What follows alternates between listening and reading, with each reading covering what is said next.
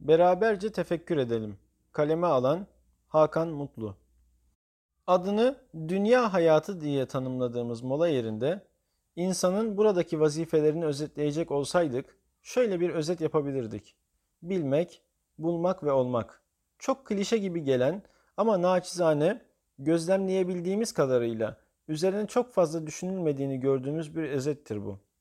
Hayatımıza bu perspektiften bakabilseydik eğer, hayatı anlamlandırmak çok daha kolay olabilirdi. Peki, hayata bu perspektiften baktığımızda sorunlarımız bitecek mi? Tabii ki bitmeyecek. Yüksek lisans eğitimi sırasında bir hocama yaşadığım sorunlarımla alakalı bir soru sorduğumda bana şöyle bir cevap buyurmuştu. Burası dünya, cennet değil ki. Yanlış sorunun doğru cevabı olmaz derler. Birçok insan yaşadığı sorunlarını çözmeye çalışır. Sanki kontrol kendilerindeymiş gibi. Her şeyi bildiğimizi varsayarız. Sanki sistemi kuran bizmişiz gibi. Halbuki insan sadece kendi davranışlarını kontrol edebilir.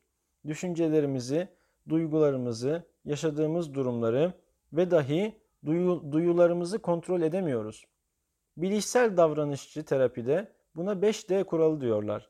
Misalen kırmızı araba düşünme diye kendimize telkinde bulunduğumuzda zihnimize kırmızı bir araba imgesi geliyor. Üzgünken ya da sevinçliyken herhangi bir şekilde eyleme geçmeden hissettiklerimizin tam tersini hissedemiyoruz. Vuku bulan ya da vuku bulacak olan hadiselere etkilerimiz ne kadar?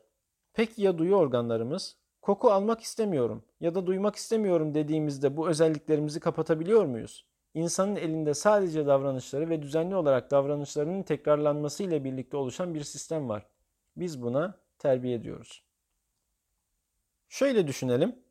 Adına dünya denilen bu yerde neyi bilmemiz gerektiğini, o bilgiyle neyi bulacağımızı ve bulduğumuzda ne olacağımızı bilseydik ne olurdu? İnsan kendi potansiyelini ortaya çıkaramazsa modern tabirle psikospiritüel kriz yaşıyor. Peki insanın içindeki potansiyeli ne? İnsan yeryüzünde bir halifedir. Halife değilse halife olmak zorundadır. Halife ise halife gibi yaşamak zorundadır. Burada insanların çoğu nerede kaldı bizim özgür irademiz diyorlar. Özgürlük ne demek? İrade ne demek? Uzun uzun tartışmak gerekir. Fakat şöyle özetleyebiliriz. O kadar manipülasyona açıklı varlıklarız ki cüz'i olan irademizi külli iradenin dışında zannediyoruz. Bu zanla birlikte psikolojik sağlığımızı temellerinden yıpratmaya başlıyoruz. Külli iradenin her şeyi kapsadığını ve Hazreti Allah'ın bir şeye müsaade etmesiyle o şeyden razı olmasının farkını anlayabilseydik, yaşadığımız çoğu sorunu yaşamazdık gibi geliyor. Peki bizler ne yapacağız? Derdimiz şu olmalı. Kendimizi bilmek, kendimizi bulmak, kendimiz olmak. Peki bunu rehbersiz yapabilir miyiz? Tabii ki hayır. Allah bize rehber olarak Efendimiz sallallahu aleyhi ve sellem gibi bir zat lütfeyledi. Onun ümmeti eyledi. Efendimizin izinden giden bu kadar zevat-ı kiram hazaratı var.